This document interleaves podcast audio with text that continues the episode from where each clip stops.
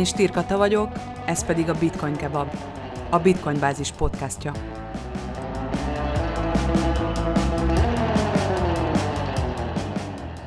...2022-ben első vendégem Jogdániel, az NRHES társalapítója és CEO-ja, akivel ma a kriptovaluta bányászatról és energiaügyekről beszélgetünk. Szia Dani, köszönöm szépen, hogy elfogadtad a meghívást. Nem egyszerű, viszont annál érdekesebb és fontos téma mai. Azonban mielőtt elkezdenénk az üzletről beszélgetni, azt szeretném megtudni, hogy hol indul a te történeted, hogyan kerültél kapcsolatba a kriptovalutákkal és az energiaügyekkel, illetve melyik volt előbb? Üdvözlök mindenkit, és köszönöm a meghívást. 2015-6 körül kerültem először kapcsolatba az energetikával. Svájcban voltam egy energetikai cégnél üzletfejlesztési gyakornok, onnan indult, és ez még 2014-ben volt szerintem, aztán elvégeztem az egyetemet, és utána földgáz nagykereskedelmi szakértő lettem a magyar, meg a kelet-európai piacon.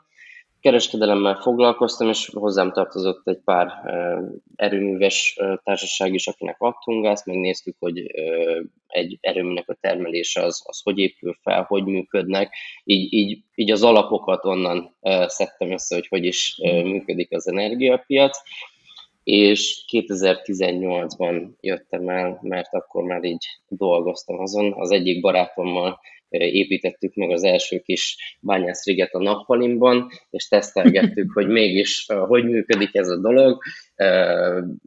Bekötöttem, együtt építettük fel, vagyis inkább így néztük, hogy áll össze a fogyasztási adatok, hogy működik tényleg az, hogy bekötöd, és akkor Ethereumot termel például, ez hogy váltható át. És akkor én ezt ilyen piciben lemodelleztem, és láttam, hogy ez működik, ez vezérelhető, ennek a fogyasztási adatai jól kiszámíthatóak, maga a rendszer volt, hogy egy hónapig hozzásimultam, teljesen nálam működött, és utána tudtam ezt egy üzleti modellbe felépíteni, hogy hogyan lehetne ezt az energetikában integrálni. Mert ha valami ennyire stabilan jól fogyaszt, és kiszámítható, plusz ennek a fogyasztása még szabályozható is, és eközben még úgymond pénzt is generál, akkor annak nagy jövője lesz az energetikában. Mi már ezt 2018-19-ben észrevettük, és mi a teljes céget egy energetikai tech cégnek építettük fel, mert láttuk, hogy az adatközpontoknak hatalmas jövője lesz az energetikában. Az első konténert, vagy adatközpontot a bátyámmal közösen fejlesztettük már le utána. Én őt győztem meg első körben, hogy hónapokig csak meséltem erről neki, hogy hogyan működik ez, mert ő is teljesen az IT-szektorból jött, és mérnöki beállítottságú, mérnöki végzettségű. Tehát ti egyébként mind a ketten kriptóztatok? Foglalkoztatok kriptovalutákkal? Nem, egyáltalán nem. Mi ez alatt tanultunk bele. Én energetikával foglalkoztam, ő pedig marketing és IT oldalon dolgozott, aha, ott volt vállalkozása, és igazából az idő során én is megvettem az első bitcoinomat, ethereumomat, és utána kezdtünk el ezzel mélyebben foglalkozni az első nagy esés után, mert akkor elkezdi nézni az ember, hogy hú, itt volt egy nagyobb bukó, hogyan lehetne ebből pénzt csinálni, mert valószínűleg nem csak bukni lehet rajta. És utána mérlegeltük. Egy nagyon hosszú tanulási folyamat volt mögötte, tehát folyamatosan néztük a piacot, hogy működik, nagyon sokat olvastunk utána, és a bátyámat gyakorlatilag hónapokig győzködtem, hogy csináljuk meg ezt együtt, mert ő se értette, hogy miről beszélek. Nekem teljesen egyértelmű volt, neki teljesen új a dolog, és ezért mindenkinek szerintem így eléggé nagy lendülettel én belefogtam, és valahogy meg kellett győznöm, hogy megértse egyáltalán. És amikor eljött a pont, hogy megértette, azt mondta, hogy életében először, hogy ez egy jó ötlet, ami tényleg, ha ez sikerül, akkor ebben... akkor figyelj, sok startupot, sok ötletet hallott már, de hogyha ez tényleg az, amiről beszélünk, akkor ebből nagy dolog lesz. És itt indul az NRHES története. És itt indult be az NRHES. És légy szíves, akkor meséld el, hogy mi volt ez az ötlet, és hogy mivel foglalkoztok konkrétan. mik a szolgáltatásaitok? Az ötlet az volt, hogy nagy teljesítményű adatközpontokat, szerverparkokat telepítsünk konténerekbe, tehát moduláris konténerekbe, amiket közvetlenül az erőművek termelésére csatlakoztatunk, és az adatkonténerek fogyasztásával tudjuk szabályozni a kiegyenlítését az erőműveknek, így tudjuk optimalizálni az erőművek termelését, és kiegyensúlyozni a megújuló erőműveknek a volatilis áramtermelését. Uh-huh. Magyarul, vagy kicsit könnyebben érthetően, szerverparkokat építünk, nagy számítási kapacitású szerverparkokat, amiben akár blockchainhez, bitcoin bányászathoz alkalmazható szervereket, uh-huh. vagy egyéb, akár biotechnológiához használható high performance computingot is lehet telepíteni. És gyakorlatilag mi ezeket az erőművekhez közvetlenül csatlakoztatjuk, és optimalizáljuk az erőművek termelését. Mi volt az üzleti modelletek? Hogyan környékeztetek meg potenciális ügyfeleket ezzel a tervel? Első körben mi nem ügyfélhez mentünk, hanem volt egy befektető, egy barát, akihez elmentünk. Én november 1-én jöttem el a munkahelyemről 2018-ban, és november 4-én ültem le vele tárgyalni, és... Nem vesztegetted az időre? Nem, 3 nap telt el, és azt mondta, hogy rendben, srácok, én sértem, de nagyon tetszik, nagyon meggyőző, és üljünk le, dolgozzuk le ki együtt, és igazából azt mondanám, hogy ő is társalapító volt utána a cégben, mert együtt építettük fel szerintem ezt a teljes társaságot. Uh-huh. Egy családbaráti viszonyban kezdtük el ezt az egészet, és ők beszálltak a feleségével, mint társalapítók mellénk, és pénzügyi befektetők. Az első pénzügyi befektetésünket tőlük kaptuk, és azáltal tudtuk a teljes projektet lefejleszteni, az első adatközpontot megépíteni egy telephelyen, és tesztelni. És amennyiben ez működik, megbeszéltük, akkor kapunk egy nagyobb befektetést is. Sikerült a projekt, tehát hogy egy pár hónap alatt lefejlesztettük, mi terveztük teljes mértékben, és a gyöngyösi telephelyünkön történt a gyártás, helyi vállalkozók bevonásával, tehát teljes mértékben saját fejlesztésünk volt minden. Aztán elkezdtünk ezen dolgozni, hogy lehetne ezt az energetikában úgymond eladni, vagy értékesíteni, vagy bevinni, vagy áramot venni, és úgy voltam vele, hogy akkor felveszem a kapcsolatot erőművekkel. Nagyjából egy 100 erőművel beszéltem első körben, és összesen 5 válaszolt, de az 5 az nagyon érdeklődő volt. Mindig a kis erőművekhez mentünk először, és úgy voltam velük, hogy talán ott teremtjük meg a legnagyobb értéket, de rájöttünk, hogy ők se értik, hogy mivel foglalkozunk, és nekik nincsen üzletfejlesztési csapatuk, akik tudná ezzel foglalkozni. És elkezdtünk ezen komolyabban dolgozni, hogy lehetne ezt az energetikában úgymond integrálni. Volt Oroszországban egy projektünk 2020 februárjában, ez egy ilyen március közepén szerintem kész is volt, és jött a Covid. Soha többet nem tudtunk kiutazni, és igen, ez egy olyan nagy vágás volt nekünk, mert haladhattunk volna, de akkor újra kellett terveznünk gyorsan mindent, a Covid az egy új helyzetet teremtett nekünk, és ekkor jött, hogy az EON-nal felvettük a kapcsolatot, és náluk van egy nagyon komoly üzletfejlesztési csapat, ők nagyon nyitottak az új technológiákra, borzasztóan innovatívak, tényleg komoly időt és energiát fektetnek abba, hogy lehetne zöldíteni az áramtermelést, hogy lehetne ezt jobban kiegyensúlyozni. Tényleg ők voltak azok a csapat, akikkel megtaláltuk ezt a közös hangot, ahol együtt tudunk úgy dolgozni, hogy beletették a több mint egy éves folyamat volt majdnem, vagy egy ilyen 3-4 éves folyamat, hogy tényleg dolgoztunk azon, hogy lehetne ezt egy 26 erőműves virtuális erőmű portfólióba úgy integrálni, hogy ki tudjuk szabályozni a megújulóknak a termelését. Mi is fejlesztettünk a mi oldalunkon, ők is az ő oldalukon, hogy tudjuk ezt a két rendszert összehangolni, úgyhogy kölcsönösen előnyös üzleti modellt hozzunk össze. És akkor ez egy idő után össze is jött, integráltuk az erőművek termelésében, gyakorlatilag egy erőmű termelésére közvetlenül csatlakoztattuk az első adatközpontot, amit már most bővítettünk is, és dolgoztunk tovább, hogy hogy lehetne ezt a kiegyensúlyozásban hasznosítani, és nagyon jó eredményeket értünk el vele. Ezt úgy kell elképzelni, hogy most már integráltuk a termelésben, és a túlzott naperőműveknek a telepítését az áramhálózaton már nagyon nehezen tudják kiegyensúlyozni. A magyar villamos irányító rendszernek ez már egy jelentős problémát okoz. A kiegyenlítő energia díja is 4-500%-ot emelkedett, pont azért, mert nincsenek olyan eszközök az áramhálózaton, amik ezeket a volatilitást kezelni tudnák.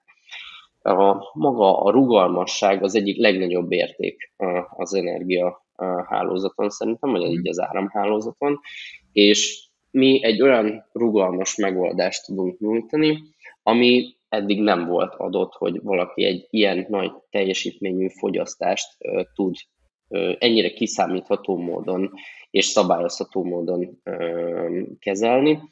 Ezek kicsit hasonló, mint az áramtároló, de az áramtárolóban mondjuk, amikor többlettermelés van, azt betárolják, és egy időpontban ki tudják tárolni.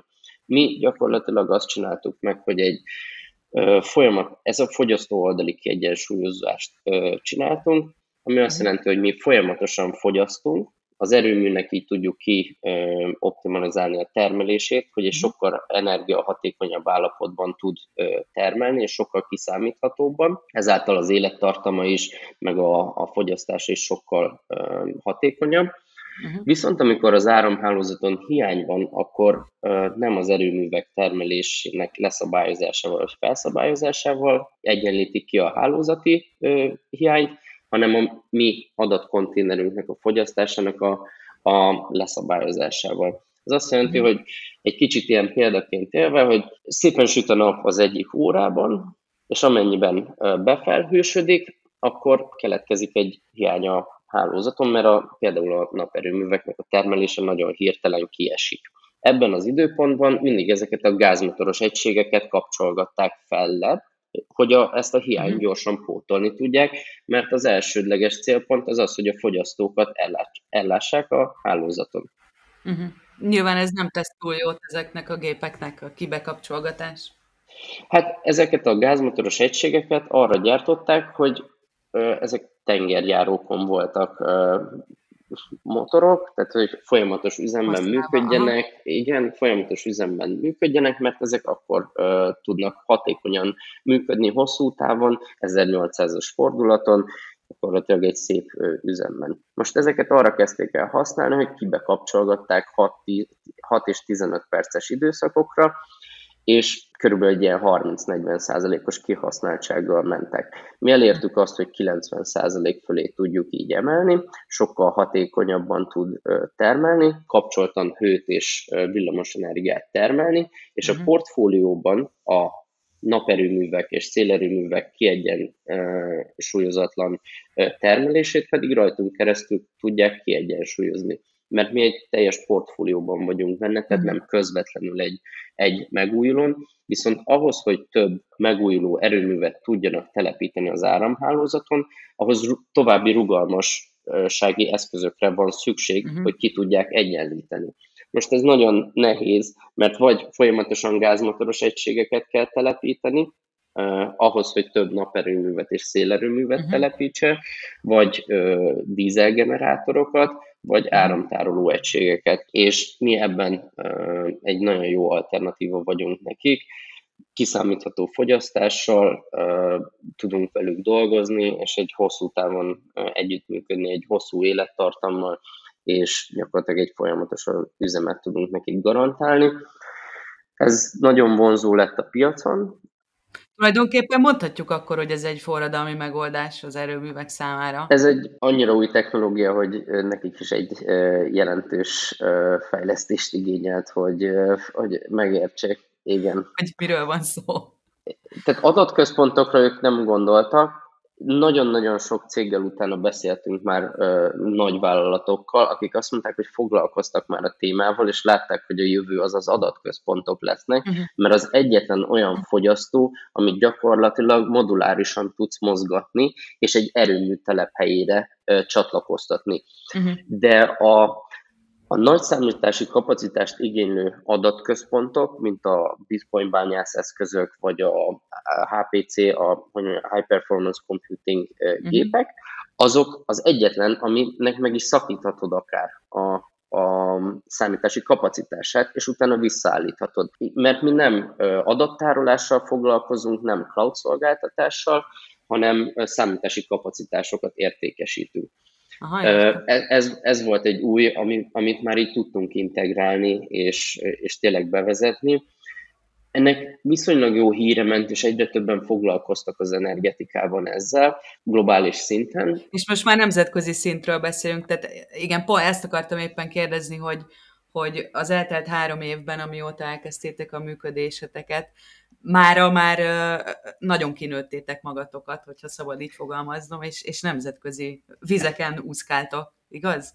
Nagyon bízunk az idei évben, hogy jól indult eddig, és nagyon sok projektünk már elindult igazából a tavalyi évben, amiről eddig kevesebbet beszéltünk, vagy még úgy részleteiben nem, mert folyamatban vannak a projektek, de igen, most már Új-Zélandon épül egy 4 megawattos hidroerőműnél, ott 2 megawatt adatközpont kapacitást telepítünk.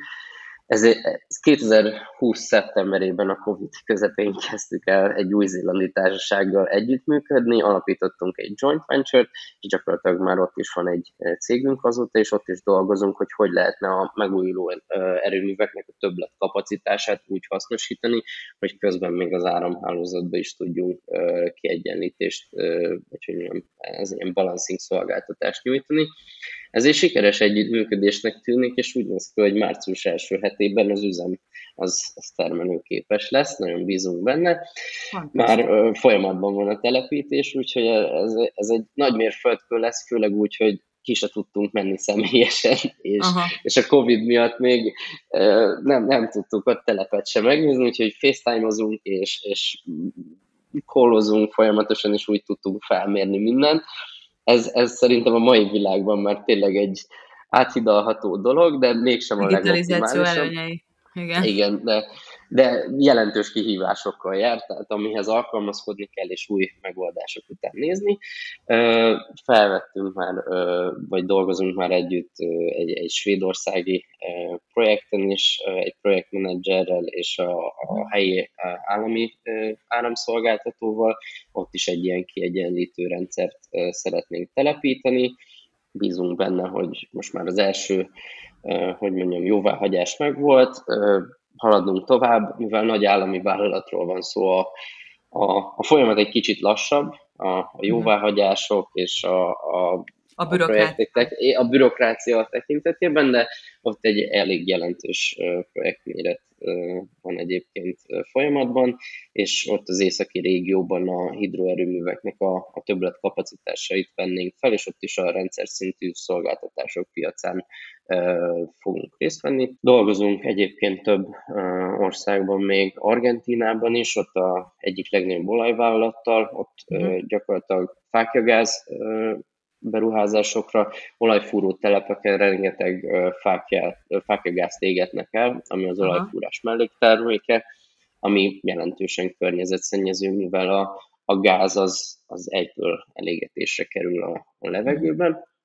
Itt például gázmotoros egység telepítésével és közvetlen adatközpont csatlakoztatásával ezt a károsanyag kibocsátást körülbelül egy ilyen 90%-kal tudjuk csökkenteni. Dolgozunk Amerikában, én most ott voltam majdnem egy hónapot novemberben, és most utazok vissza. Ott is van több projektünk, több államban, amiket most mérünk fel, most kezdjük el, most alapítjuk a céget az amerikai piacra, ott már megvan a country manager, vagy a managing partner az amerikai piacon, és több projekten dolgozunk ott is. Az arab régióban van ománi állami olajvállalat például, akivel kooperálunk, hogy lehetne ugyanezt a fákjagáz beruházást megcsinálni. Uh-huh. Tehát most már elég jelentős megkereséseink vannak a világ számos pontjáról. A héten Pakisztánból kerestek minket egy 4,8 megawattos hidroerőmű, Indonéziából egy 2,5 megawattos hidroerőmű.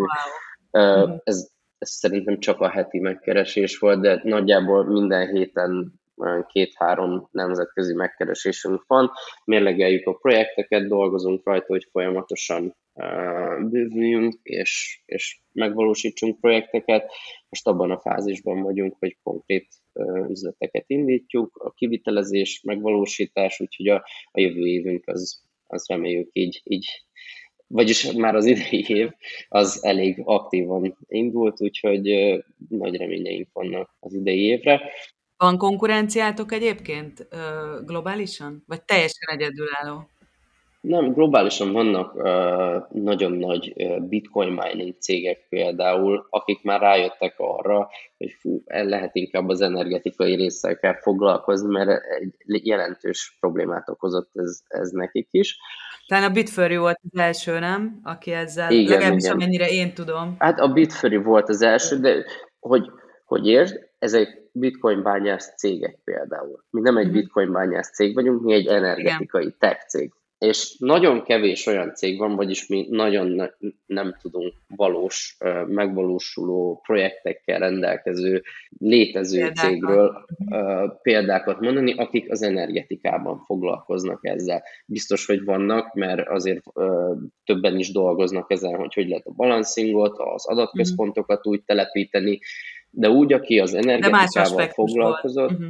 Igen, tehát vannak adatközpont gyártók, vannak adatközpont üzemeltetők, vannak bitcoin bányász cégek, mi pedig az ellenkező irányba foglalkozunk, mi az energetikával foglalkoztunk. Uh-huh. Uh-huh. Valószínűleg nekünk azért jön ennyire sok megkeresésünk, mert mi is megkérdezzük már a nemzetközi cégeket, hogy ne haragudjatok, de vagy miként találtok meg, és azt mondják, hogy figyelj, ti vagytok az egyetlen, aki energetikául beszél, vagy hogy mondjam, ilyen furcsa kifejezéssel. Gyakorlatilag a különböző ágazatok között. És mondják, hogy neki a többi az kínai, ő nem érti, hogy a bányászok vagy a többi cégünk beszél, mi vagyunk az egyetlen, csak mi már 4 évvel ezelőtt is erről beszéltünk, és ezért viszonylag jó, beágyazottunk már, és tényleg ezzel foglalkoztunk. Mi akkor is ebben hittünk, akkor mindenki azt mondta, hogy bányászni kell, és a bányászat, és minden olcsóbb áram, és mi megtartottuk magunkat ahhoz, nem, mi szeretnénk egy olyan projektet,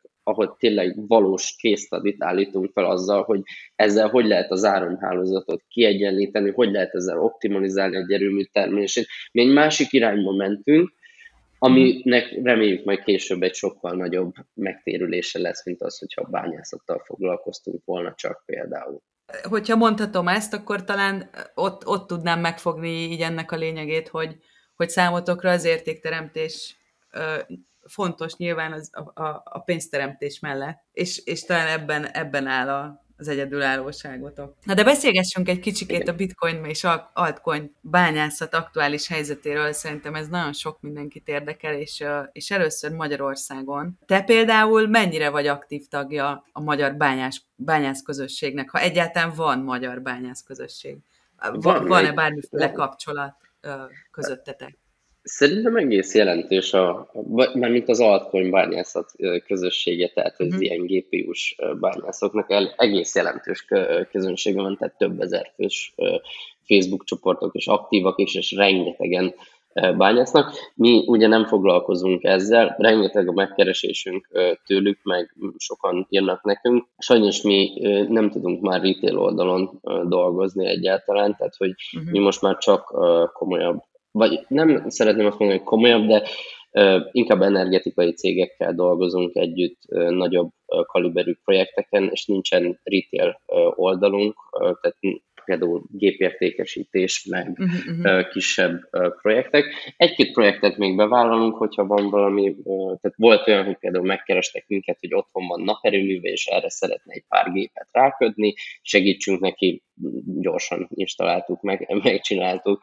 Tehát ilyenek vannak. Egyébként nagyon jó. Mivel ennek a kérdéskörnek az egyik legnagyobb kérdőjele az mindig az áramár és az áramforrás és az üzemeltetési környezet. Mi csak az ASZIG gépeket tudtuk vállalni Magyarországon, és mi elértünk egy versenyképes energiaárat. Azért most... Ami mit jelent a versenyképes energiaárat? Nem szeretnék. Ha beszélhetsz erről. Hát ez körülbelül az 5 centes áramár euróban, de ez a tavalyi év volt, most a energiaválság miatt ugye mindenkinek megemelkedtek az energiaköltségei, de nemzetközi szinten azért az 5 cent alatt kell lenni ahhoz, hogy a bitcoin bányászatban versenyképes tudj maradni, vagy ez az 5 cent körül jelenleg. Most azért a többi projektjeinken jóval versenyképesebb az árunk, tehát hogy van olyan projekt, ahol 2 cent, 3 cent, tehát hogy ott azért jóval nagyobb skálában tudunk dolgozni, jóval versenyképesebb áron, viszont a magyar bányászoknak ugye ilyen 10-15 körül mozgott, most inkább a 20 felé megy, és az a bitcoin bányászatra ez nem alkalmas, tehát hogy ez már magasabb nem profitábilis költség. Hát még profitábilis szinten marad, de gyakorlatilag onnantól kezdve azért van egy nagyon nagy kockázata, meg kitettsége, meg a megtérülés is jóval hosszabb időt vesz igénybe, mert ezek a gépeknek az értéke is jelentős. Ezért mindenki inkább ez a otthoni méretben dolgozik, vagy kisebb ipari parkokban, a GPU-s rendszerekkel. Inkább altcoinokat, mert ott kevésbé számít az áramár, de már ott is számít azért, mert minél nehezebb a bányászat, annál jobban számít ott is az áramköltség, főleg egy nagyobb parkon. Én látom benne, én szerettem otthon egyébként csinálni, tehát hogy nekem volt ilyen gépem, 1000 fűtöttem a lakást nagyjából télen. De ez ipari mértékben szerintem a nemzetközi piacon nagyjából ilyen 90% bitcoinozik mindenki. Hát tényleg ez a industrial környezetben nem is nagyon lehet GPU-zni. Vannak egy-két nagyobb GPU-s parkok, de nagyon, nagyon problémás. Tehát, hogy ez a skálában azt üzemeltetni bányászatra, az nagyon nehéz. Tehát, hogy ott jelentős kihívások vannak, ezért sokkal nehezebben kezelhető.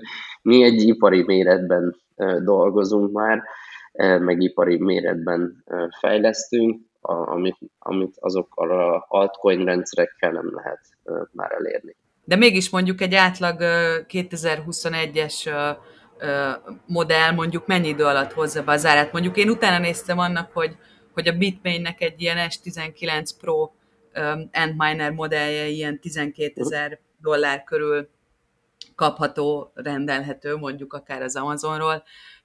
Ennek így mennyi idő, amíg visszahozza az árát? Főképp attól függ, hogy mekkora az áramköltsége az adott társaságnak, vagy aki ilyen gépet vesz, meg mennyire tudja ezt a gépet beszerezni, mivel mi például nagy kereskedelmi áron veszünk, vagy hogy mondjam, nagyobb tételben veszünk, tehát hogy akár 100 és 300 gépet is, ezért nekünk azért van egy jelentősebb jelentősebb diszkount ahhoz képest, amit ott meg lehet venni.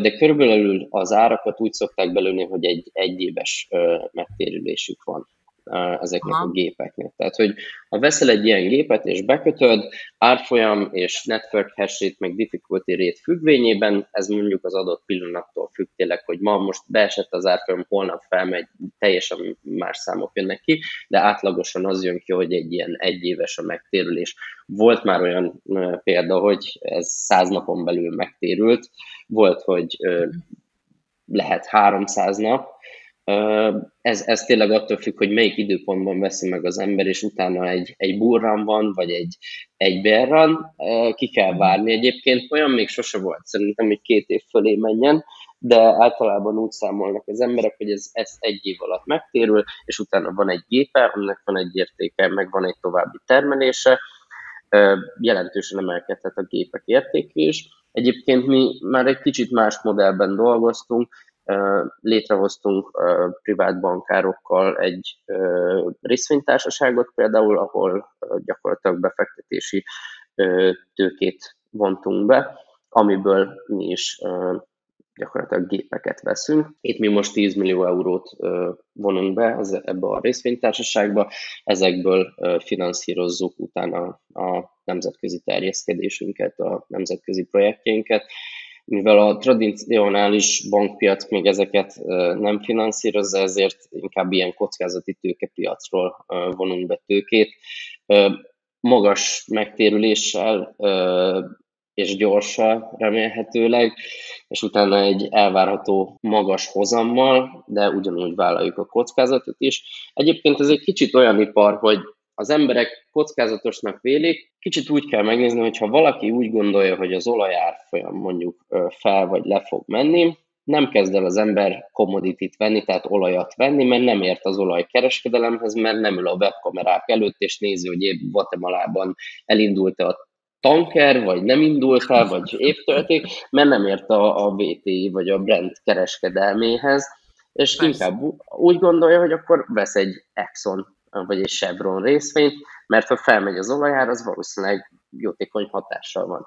Mert van egy előállítási költsége az olajnak, ezt tegyük fel mondjuk $8, és eladják 80-ért, tehát van egy jelentős profit a kettő között, ami a vállalat teljesítményére jó hatással van. Jó. Mi is hasonlóképp dolgozunk, tehát gyakorlatilag egy bitcoinnak van egy előállítási költsége, ez jelen pillanatban a legújabb, amit említettél, S19 Pro gépekkel, 5 centen körülbelül $12,000. Tehát előállítasz egy bitcoint, és onnantól tudod értékesíteni egy magasabb árfolyamon, ha eladod, vagy nem adod. Vagy csak a számítási kapacitást értékesíted. Uh-huh. Tehát, hogy... Megéri még egyébként 2022-ben elkezdeni bányászni, szerinted? Nagy méretben, igen. Tehát, hogy ipari méretben nagyjából egy ilyen, a minimum beugró szerintem most egy ilyen 3,5 millió euró.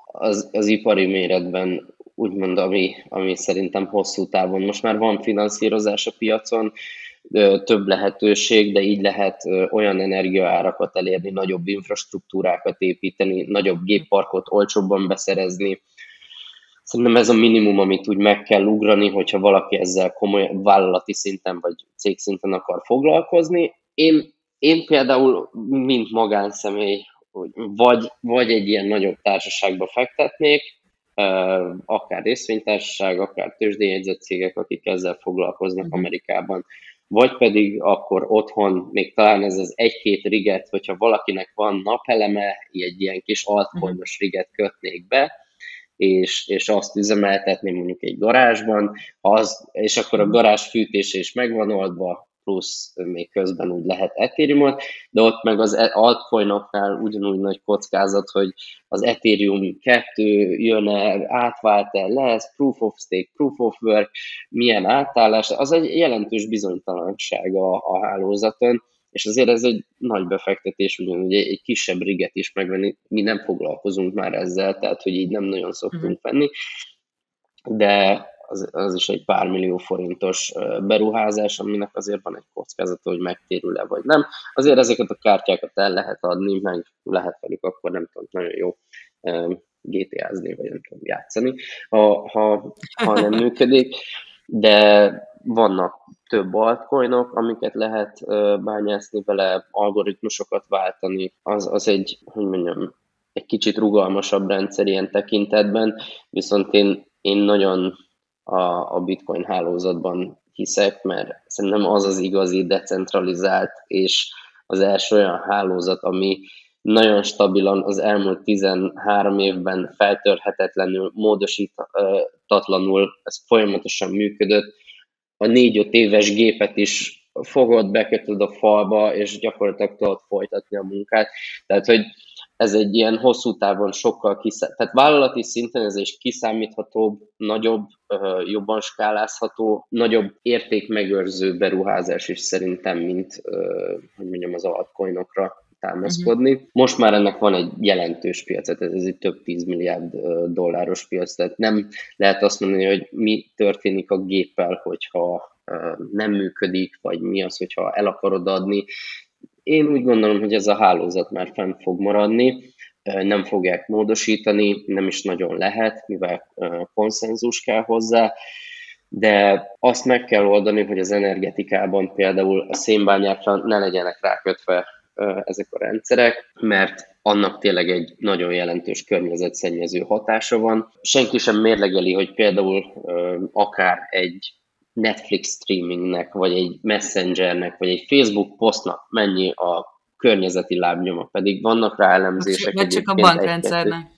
Vagy a bankrendszernek, hogy igazából 2013-ban a teljes adatközpont piac 60%-a volt szénbányákról ellátva. Ez nem azt jelenti, hogy egy szénbánya mellé volt telepítve, de maga a hálózat például a Facebook fogta át telepítette az adatközpontját, ha jól emlékszem, Virginiában. Igen, de Virginiában 80%-ban, vagy 60-80%-ban szénről látják el a fogyasztókat.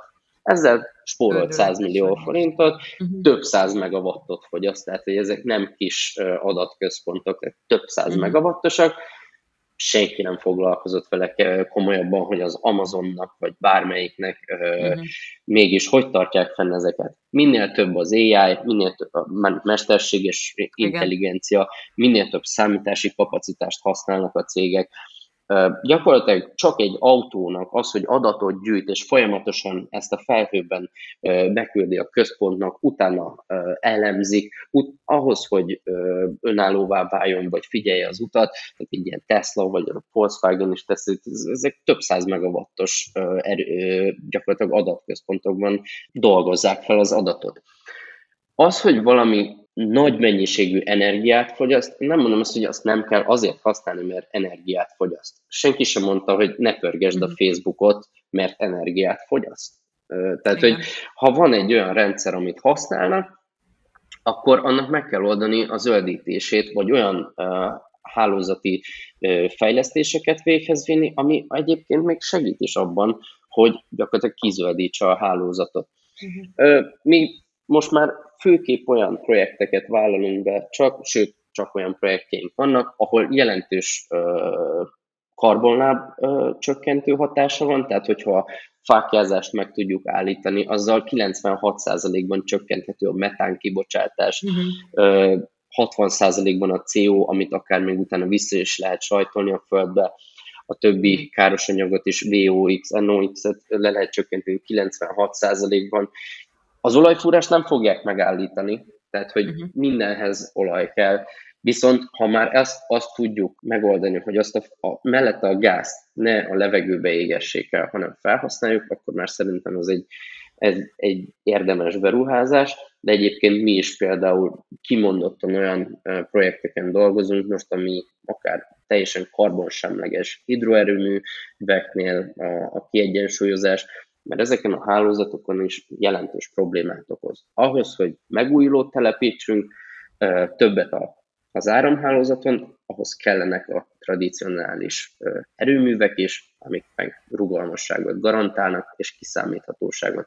Olyan nincs, hogy egy közvetlen, gyors, zöld átmenetet hozzunk létre, mert annak egy jelentős árrobbanása is lenne, amit most is látunk, meg egy teljes energiaválságot itt Európában, mert az nem működik, hogy az erőműveket lekapcsoljuk, és akkor utána csak mondjuk naperőmű legyen, vagy csak szélerőmű, hanem ez egy energiamix, amit össze kell állítani, és kellenek bele baseload erőművek, kellenek benne kiegyensúlyozó rendszerek, bármi, amit össze lehet hozni, de azt nem lehet egyik napról a másikra, hogy akkor mindentől kezdve csak minden áramtároló lesz, meg naperőmű. És akkor majd este ellátjuk áramtárolóról a hálózatot.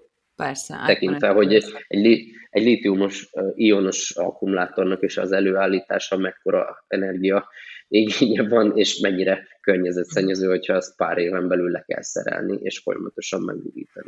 Jó, minden esetre azt leszögezhetjük, hogy a szavaidból, ahogy kihallom, te proof of work, konszenzusmechanizmus párti vagy, hogyha jól értem. Én abban látom az igazi decentralizáltságot. Nagyon sok nagy befektetővel, kis befektetővel tárgyalunk, és ők mindig mérlegelik, hogy mik a kockázatai a hálózatnak, a coinnak, a csapatnak mögötte, és ebben látják azt például, hogy a legkisebb a kockázat, mivel hogy ez tényleg 13 éve nagyon jól működik, tényleg decentralizált, tehát ha Kínában lekapcsolnak mindent, a hálózat akkor is fennmarad.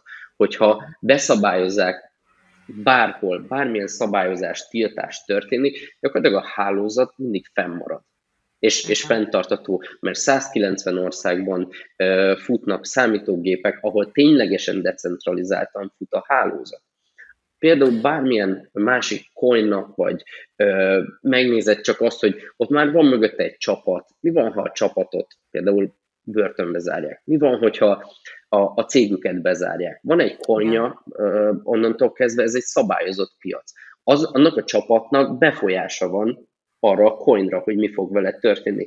Lehet az egyik nap rossz lábbal kell fel, és gyakorlatilag leállítja a hálózatot. Mivel van a mint ahogy említetted, ugye 2 napja megtörtént Kazahsztánban, hogy lekapcsolták az internetet. Igen, például. Egyre többen figyelmeztetnek a globális energiaválságra, mint ahogy te is említetted. Egyesek szerint a járvány utáni újraindítással megjelenő erős gazdasági fellendülés, vagy Kína állami döntései, úgy mint a klímavédelmi célok felé való elmozdulás az energiafelhasználásban, vagy időjárási okok és a megújuló energiák felé való határozott elmozdulás, és az emiatti alul beruházás a fosszilis energiákba egyaránt okot szolgáltatnak ugye erre a kialakult helyzetre. Neked mi a véleményed? Mi okozza ezt a globális energiaválságot? Globálisról még nem beszélnék, de inkább lokálisan egyre több helyen megjelent már az a szenárió, ami hazánkban is, teljes Európában, Amerikában is felmentek az árak, bár ott még azért jelentősen elmaradt ettől. Kazahsztánban most ugye, bocsánat, hogy közbevágok, a legutolsó hír, hogy Koszovó tiltotta be a kriptobányászatot. A bányászat az egyik legegyszerűbben megfogható, hogy igen, ott bányásznak az áramot, vagy azt kapcsoljuk le. Kész. Kazahsztánban például az történt, hogy ahol látták, hogy bányászat van, nagyon sok volt ott a olyan szürke térben dolgozó. Kínából egyből tudták átszállítani Kazahsztánban. Az az áramhálózatnak nem tesz jót, hogy egyik napról a másikra, vagy egy hónapon belül elkezdenek több száz megawattot össze-vissza telepíteni az áramhálózaton, és brutálisan elkezdeni fogyasztani egyik napról a másikra, mert nincsen ideje fejleszteni az áramhálózatot, az államnak nem tudnak erre felkészülni. Ott az történt, hogy átszállították oda a gépeket, és akkor elkezdtek brutálisan fogyasztani. Ott kevésbé érdekli őket a környezeti lábnyoma a bányászatnak, és elkezdtek bányászni. Viszont közben beindult az ipar, annak is lett egy jelentős energiaigénye, és a fő problémát ott is az okozta egyébként, hogy nem legális keretek között volt 100%-ban ott a fogyasztás, és rengeteg olyan központ alakult ki, meg fogyasztási pont, aminek nem voltak átlátható keretei, és nem tudták, hogy ott mi történik, és csak fogyasztották az áramot. Ezért elkezdték lekapcsolni a legálisan működőket, mert azokat tudták, hogy hol vannak, és nagyon be tudták azonosítani. Lekapcsolták a legálisokat, és nézték vissza, hogy hol vannak még olyan jelentős fogyasztási pontok, ahol még rá tudnak lépni, és igen, jött egy nagyon nagy energiaválságot, vagy hogy mondjam, megduplázódott az energiaár, most ahhoz képest, hogy 170 forint lett, ha jól emlékszem, az üzemanyag, meg az LPG is felment. Igen, tehát hogy megduplázódott, gyakorlatilag forradalom tört ki emiatt. Lépniük kellett, hogy azonnal tudják lezárni a kriptobányászatokat, és azt a eszement fogyasztást, meg amit tényleg ott szénbányákon be van kötve, meg bármilyen olajtelepen, meg bárhol, akkor azokat kapcsolják le, hogy ezzel is egy kicsit tudják csökkenteni a hatását. Kínában is hasonló volt a helyzet, rengeteg volt az illegális bánya, és rengeteg volt a szénbányákon való fogyasztás, a gáztelepeken, és gyakorlatilag el kellett dönteniük, hogy akkor az ipar termelik az áramot, mert aláírták a 2030-as klímaegyezményt, vagy valamelyiket, igen. Lépniük kellett, hogy a szénbányákban csökkenteni kell a termelést. De ahhoz, hogy azt csökkentsék, hát valami fogyasztást is kellett csökkenteni, és inkább arra a pályára léptek, hogy akkor a kriptobányászat lesz az, amit csökkentenek.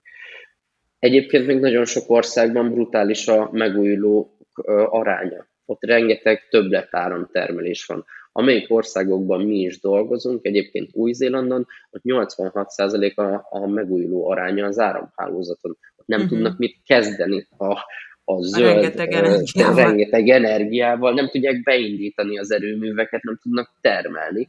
Ez ugyanígy jellemző Svédország északi régiójában is, ott el kell adni az áramot, mert másképp nem tudnak termelni, nem tudják, nem tudják beindítani az erőművet, mert annyira túltervezetten, annyira nagy kapacitásban létesítettek erőműveket, hogy ott többlettermelés van.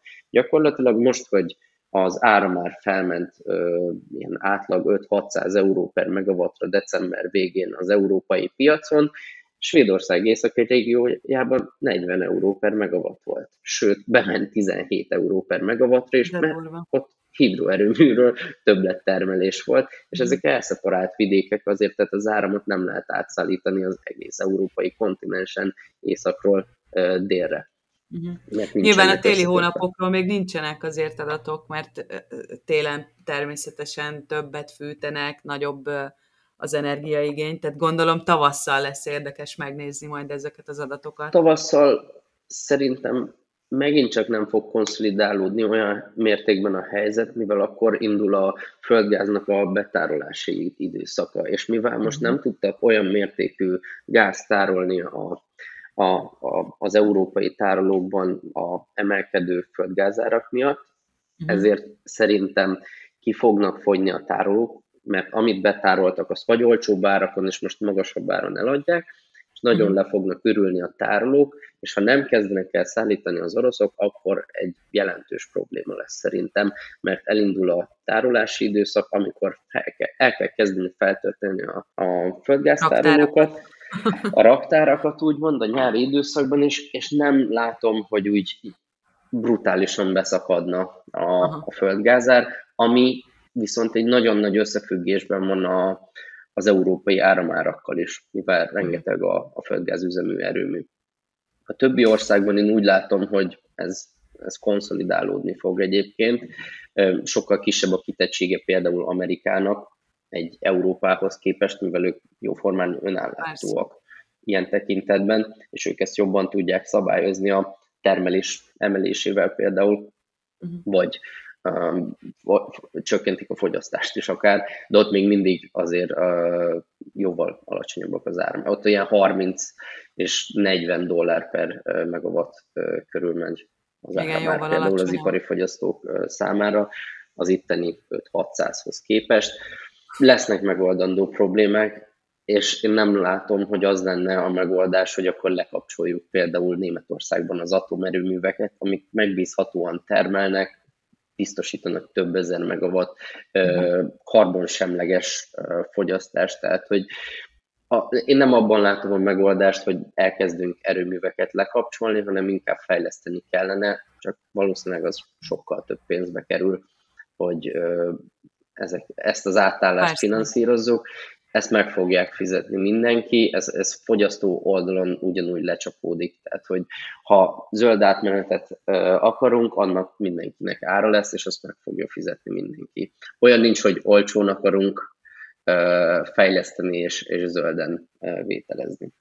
Persze, és hát az igény pedig egyre nagyobb, a keresleti oldal egyre meghatározóbb a technológiák fejlődésével, úgy gondolom. Szerinted van megoldás a bitcoin bányászat energia intenzitásának a csökkentésére? Én most folyamatosan látok egy fejlődési stádiumot abban is, hogy a gépek energiahatékonysága az jelentősen javult. Az elmúlt 4 évben 100 watt per terahertzről, vagy 100 joule per terahertzről, ami a számítási kapacitást jelenti, hogy egy úgymond számítási kapacitáshoz mennyi áramra van szükség, a 100-ról 21-re ment le. Uh-huh. Most ez jelenleg. Per szekundum, igaz? Igen, per szekundum. Uh-huh.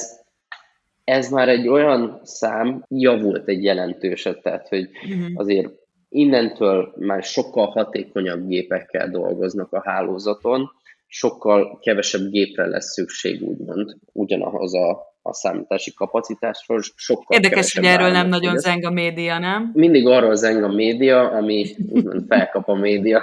Ezt kevésbé szeretik hangoztatni, hogyha valami úgymond jobb irányba megy, de amikor beütik a koporsót a Bitcoinba 46-odjára egy éven belül, ja. Azt mindig szeretik lehozni.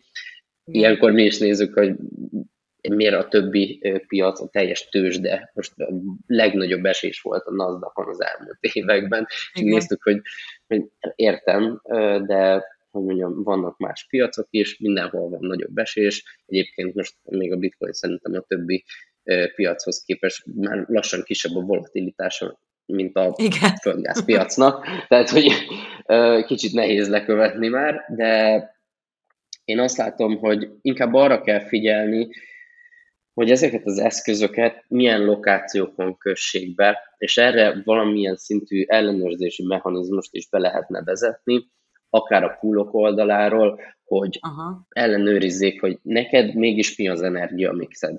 Mert az egy nehezen ellenőrizhető, mert hogyha mondjuk beköti valaki egy ipari parkban, ott annak az ipari parknak van egy grid fogyasztása, abba a gridbe az elektronok nincsenek felcímkézve, hogy melyikön hidroerőműről, vagy melyikön szénerőműről, vagy melyik honnan jön. Tehát igazából az energiamixet, hogyha tisztítják, úgymond, tehát zöldítik, akkor onnantól kezdve az már egy már jobb ellátás. Egyébként a minerek azok, akik pár év alatt értek el olyan mértékű átállást, hogy körülbelül most ilyen 60-70% már egyébként gyakorlatilag hidroerőművekről van ellátva, vagy olyan megújuló erőművekről, vagy olyan energiamixük van, amiben tényleg egy jelentős megújuló arány van, amit én más piacon nem látok egyébként, mert ezeket az eszközöket, ezeket tudod telepíteni. Tehát egyik hónapról a másikra át tudsz telepíteni 10 megawattot gyakorlatilag közvetlenül egy hidroerőmű csatlakozására. Vannak több ezer megawattos hidroerőművek, ahova áttelepítették több száz megawatt bányászeszközöket. Most más piacokon ez sokkal nehezebb elérni. Itt a szénerőműről át lehet vinni hidrora. Én ezt nagyon támogatom, hogy ténylegesen ezeket a szervergépeket pakoljuk át, és nézzük meg, és ne legyen akkor szénerőművön, tehát ne fogyasszunk tényleg olyan nagyon magas szennyező, úgymond energiaforráson áramot, mert egyszerűen nincs értelme ennek. Ha már erről beszélgettünk, mit gondolsz az El Salvadori megoldásról, hogy egy élő vulkán mellé telepítik ezeket a központokat? Igen, ez egy érdekes dolog, nem? Egy érdekes, nem mondom, hogy karbonsemleges teljesen, mert azért ott is van CO, ami felszabadul, de annak szerintem azért olyan jelentős hatása.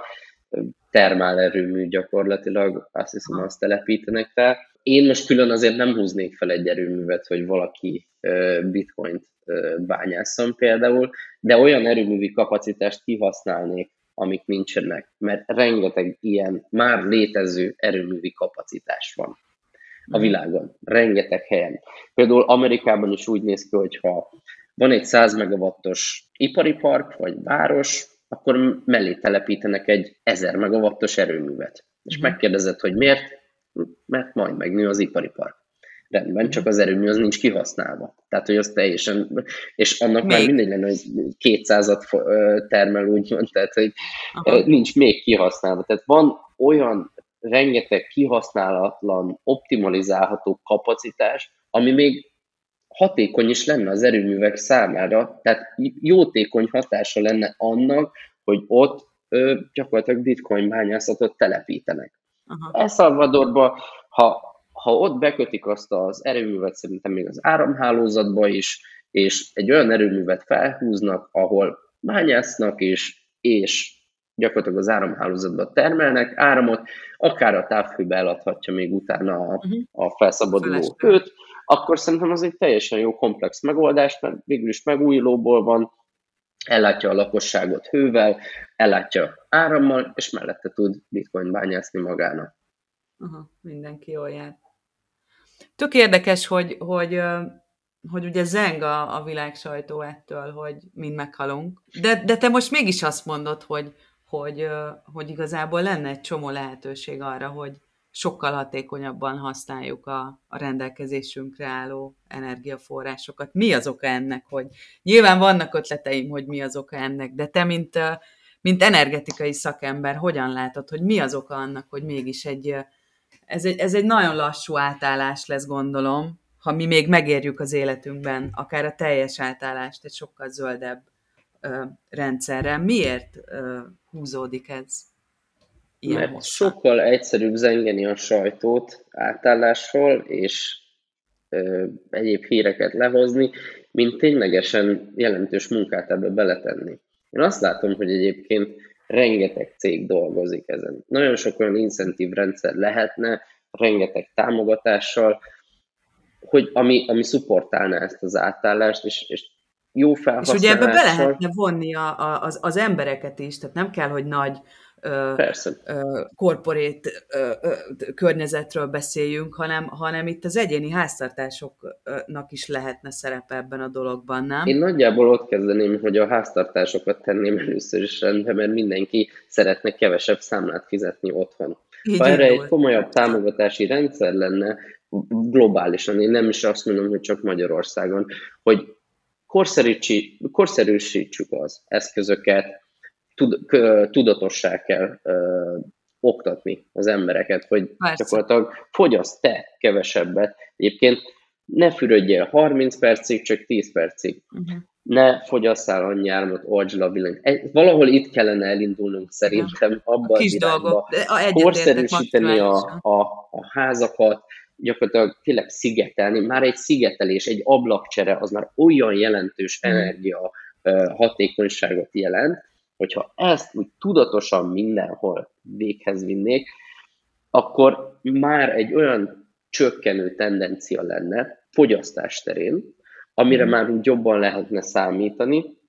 Én azt mondom, hogy lesz átállás, tehát hogy biztos, hogy van, ez folyamatban van, de nagyon nehéz és hosszú, és nem szabad kiszorítani a tradicionális erőműveket, úgymond, amik tényleg még jelen vannak. A szénerőműveket például azt egyből leépíteném, és kicserélném gázüzeműre. A gázüzemű erőművek egyébként nagyjából azért kapcsolatlan hőt, villanyt tud termelni, és elég alacsony ahhoz képest a károsanyag kibocsátása. Aha. Tehát sokkal hatékonyabb. Építsék le a szénerőműveket például, és utána telepítsenek a helyére, a meglévő infrastruktúra helyére olyan gázüzemű egységeket, de ehhez arra van szükség, hogy jelentős támogatási rendszer kell nemzetközi szinten.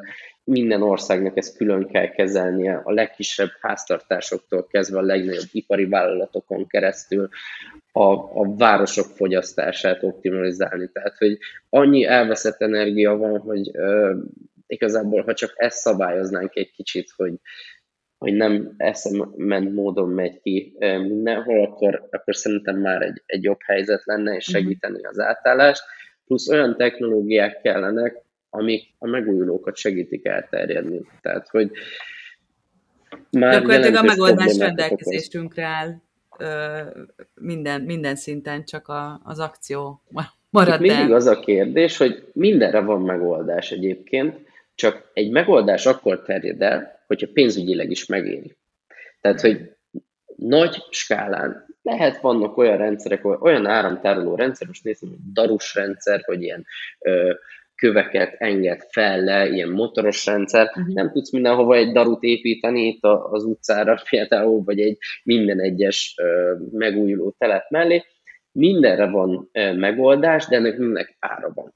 Tehát ha azt valaki megfizeti, annak van egy megtérülése, az a technológia tud globálisan elterjedni, és nagy skálában működni, aminek van egy profitja. Mivel minden vállalat úgymond profitorientált, ezáltal az államok is, mert az államok működnek jól, ahol profit-orientált, jól működő vállalatok vannak, és fizetik az adót. Tehát abba a technológiába fektetnek, és arra koncentrálnak, ami úgymond megtérül, fenntartható, skálázható, és emellett van mellette tényleg egy profit és egy haszna, pénzügyi profitja és egy haszna a rendszeren is, vagy hálózaton az emberek érdekében. Úgyhogy nem véletlenül kezdték el szerintem egyébként a bitcoin adatközpontokat is nagy mértékben telepíteni, mert vannak pénzügyi befektetők mögötte, akiknek ez megéri. Uh-huh. És azért terjed több 100 megawattos mértékben, mert itt van pénzügyi potenciál mögötte. Ha nem lenne, akkor nem telepítenék az embereket, akkor nem lenne fogyasztás. Mivel vannak ilyen eszközök, vannak ilyen adatközpontok, így ezeket az emberek telepíteni fogják. Egyébként bitcoin bányászattól függetlenül Írországban nincs egyáltalán jelentős bitcoin bányászat, oda viszont rengeteg adatközpont telepedett, nagy nemzetközi Facebook, vagy akármelyik adatközpont, ott is jelentős problémát okoz az áramhálózaton az adatközpontoknak a fogyasztása. Nem csak a bitcoin adatközpontokkal lehet probléma, vagy nem csak azoknak a fogyasztása jelentős, minden fogyaszt. Tehát gyakorlatilag tényleg, azt senki sem méri meg, ahogy mondtam az előbb, hogy egy banki tranzakciónak milyen a környezeti lábnyoma. Az, hogy pénzt nyomtatnak, azt a pénzt autóval elszállítják egy bankba. Abban a bankban ül 10-15 alkalmazott, akinek van 15 számítógépe, azt a bankfiókot azt hűtik-fűtik egész évben, ég a villany, fenntartják biztonsági hálózatot. Van egy fő adatközpont, ami ezt kezeli. Van mögötte egy nemzeti bank, tehát hogy ennek is van egy fogyasztása, mégse kezdődik. Nem is kicsi. Említett egyébként az optimális lokációt. Mik jelen pillanatban világszinten, ha tudsz erre egyáltalán válaszolni az optimális lokációk? Most a bitcoin bányászok között a legfeltörekvőbb lokáció az Amerika. Pont amiért említettem, hogy ott minden túltervezett, és nem kell oda új erőművet építeni, mert rengeteg a kihasználatlan kapacitás, amit csak szeretnének kihasználni, és pénzt termelni, és gyakorlatilag biztosítani a hálózatot. Ez egy feltörekvő piac, most még mindig, nagyon új dolog, ez ott rengeteg a megkeresésünk energetikai cégektől, telephelyektől, minden tekintetben, ott is még csak most kezdtek el ezzel jelentősen foglalkozni.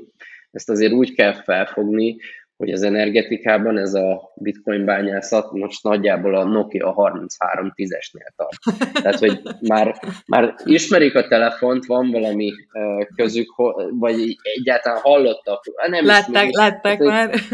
Hallottak róla, de nem tudják, hogy mi ez, el se tudják képzelni, és foglalkoznak vele, de hát most így nagyjából még előtte vagyunk. És akkor talán jön majd a Nokia, és tényleg elterjeszti ezeket a telefonokat, és utána jönnek a további fejlesztések, és átmegyünk egy ilyen komolyabb fejlődési stádiumon minden tekintetben. Azt látjuk, hogy most már rengeteg a megkeresés, tehát hogy számunkra is így tudatosult, hogy oké, ezek a cégek foglalkoznak vele, mindegyik, vagy nem mindegyik, de jelentős része, viszont energetikai cégből nagyon sok van, tehát hogy csak Magyarországon, és nem is tudom, több mint 100 nagyobb cég van, sőt, sokkal több. És most nézi mindenki, hogy hova lehetne ezeket a gépeket tenni. Szerintem Svédország északi régió az egy nagyon ideális hely. Mi ott nagyon nagy erőkkel dolgozunk, hogy ott megvalósítsuk a projektet. Új-Zéland még egy új lokáció egyébként, tehát hogy ott nincs bányászat, és eddig nem volt, mert egyébként az áramárak nem annyira olcsóak ott, vagy hogy nem annyira alacsony, hogy megérje egy large scale-be. Ausztráliában is van nagy fejlődés, ott is rengeteg naperőművet telepítenek. Most a legnagyobb boom az Texasban van, Amerikában, de ott is szerintem hasonló probléma lesz egy éven belül, majd térjünk vissza rá, mint ami Kazahsztánban is, mindenki. Hogy hirtelen most mindenki oda megy.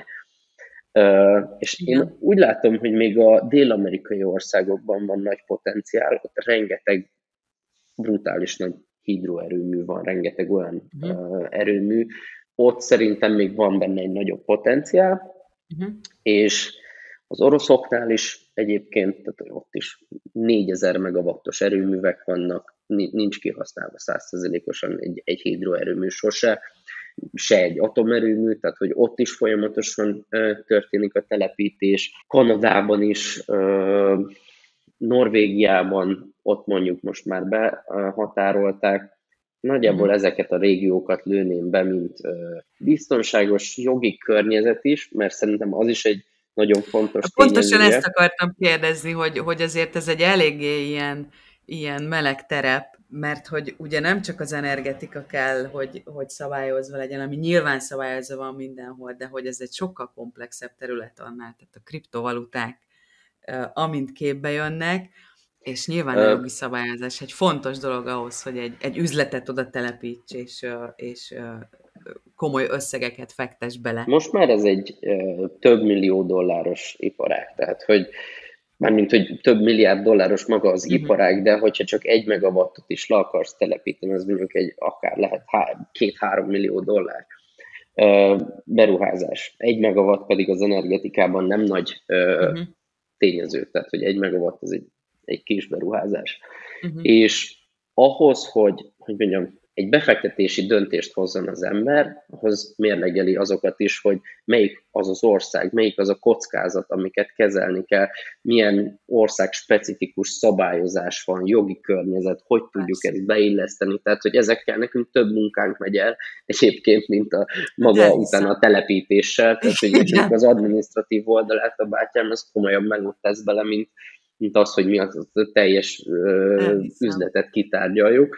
De mindenhol megoldható, úgymond, nem is az, hogy megoldható, hanem működőképes, fel lehet építeni, de ez egy jelentős erőforrást igényel. Ez az iparág, ez egyébként el fog abba menni, abba az irányba, hogy ez inkább egy biztonságos jogi környezetbe, egy versenyképes áron, tehát hogy egy legalább 5 centes áram körül legyen, viszont egy jó jogi környezet, egy megbízható áramforráson, megújuló áramforráson, biztonságos telepen, jó jogi környezetben, az már egy úgymond finanszírozható üzletággá válik, már ez folyamatban van, tehát vannak már ilyenek, és onnantól kezdve viszont az a skála lesz, tehát hogyha van finanszírozás, onnantól ezt szépen lehet felskálázni, és valószínűleg a marginok is szürkülni fognak, kivéve ha a bitcoin árfolyam brutálisan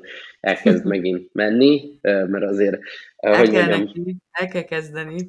Szerintem is el fog kezdődni, és menni fog, nem lesz ezzel probléma, de akkor is úgy nézve, hogy ha egy iparágban éves 80-100% közötti profitot lehet generálni, ott azért lesz egy konszolidáció hosszú távon, majdnem.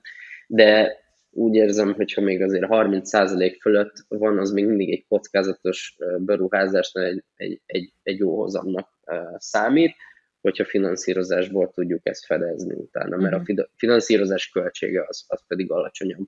Úgyhogy ezeket kell majd szerintem az elkövetkezendő években összehangolni minden cégnek, és vállalati felépítést, mert azért a bányászat se volt egy teljesen átlátható, transzparens, jogi környezetben specifikálható dolog. Persze. Mi teljesen, átlátható keretek között tudunk dolgozni, megfelelő vállalati struktúrával. Ezek most már olyan fontos pontjai a teljes iparágnak, amit, hogyha valaki nem csinált meg az évek során, akkor ez nem is lesz számukra fenntartható. Igen, akkor lemaradt teljes mértékben. Fú, Dani, nagyon, nagyon, nagyon jó beszélgetés. Annyit szeretnék még a végén kérdezni tőled, hogy vannak hasznos tippjeid, trükkjeid garázsbányászok számára, amiket meg tudnál osztani?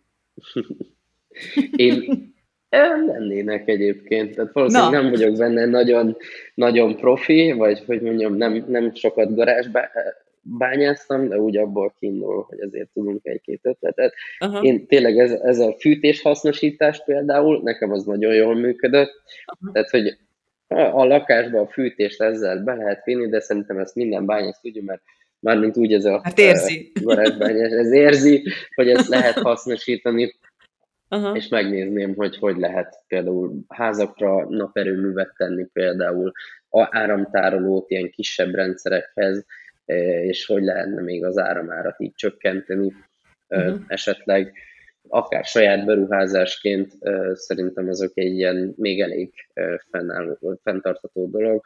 Tehát, hogyha tényleg az ember beruház naperőművekbe, utána áramtárolóba, és a fűtését ezen keresztül meg tudja oldani, akár még a medence fűtését is immersion cooling-gal, tehát vannak olyan késztadik, amiket nagyon jól be lehet integrálni, ami úgy még hasznos lehet úgy a lakáson belül, de egyébként én most már inkább nagyobb cégekbe fektetnék. Ha valaki élvezetből csinálja kicsiben, akkor az egy tényleg hobbi szinten ez jó.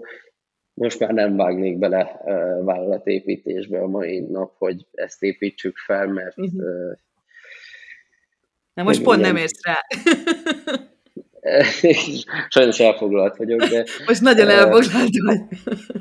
Most nagyon elfoglalt vagyok. Most már túlzottan nagy méretben kell kezdeni ahhoz, hogy ebből belevágjon. Tehát a jövő az mindenféleképpen a nagyvállalatok kezében van, nem a kisbányászok. Azt szerintem, mint minden iparágban, így konszolidálódik a piac, és központosul valamilyen mértékben, de azért megmarad egy decentralizáció is, attól függetlenül, hogy egy nagy cég kezében mennyi hessét van, de egyébként ez tényleg tehát utolérhetetlen, amit például van olyan cég, aki havi szinten több $100 millió dollárokat von be az operációjára, tehát hogy olyan mértékben növekednek az amerikai vállalatok, ez jelenti azt, amit mondtam, biztonságos jogi környezet, finanszírozás és olcsó áramár, ez biztosított például Amerikában nagyvállalatok számára, így gyakorlatilag csak a múlt hónapban $850 millió von be például a Maraton, ezek olyan tényezők, amivel egy varázsbányász nem tud versenyezni, de még mi se. Tehát, hogy ezek akkora cégek és akkora mértékű fejlődésen mennek át, amit nehéz utolérni. Reméljük, tudjuk tartani majd a tempót egy bizonyos mértékben. Biztos. Dolgozunk rajta. Nem feltétlen szeretnék ekkora cég lenni, mert én nem látom abban a jövőt, hogy tényleg havi szinten $500 milliókat vonjunk be, de attól függetlenül mi is ráállunk szerintem egy ilyen eléggé növekedő pályára, és a jövő évünk, vagyis az idei évünk is az stabil és növekvő kapacitással. Dani, én minden jót kívánok ehhez, nagyon gratulálok, és azt kell, hogy mondjam, hogy én nagyon sokat tanultam ebből a beszélgetésből, remélem, hogy mások is. Köszönöm nagyon szépen. Nagyon szépen köszönöm. És sok sikert kívánok a jövőben nektek. Nagyon szépen köszönöm, és én is nagyon örültem. Ez volt a Bitcoin Kebab, a Bitcoin Bázis podcastja.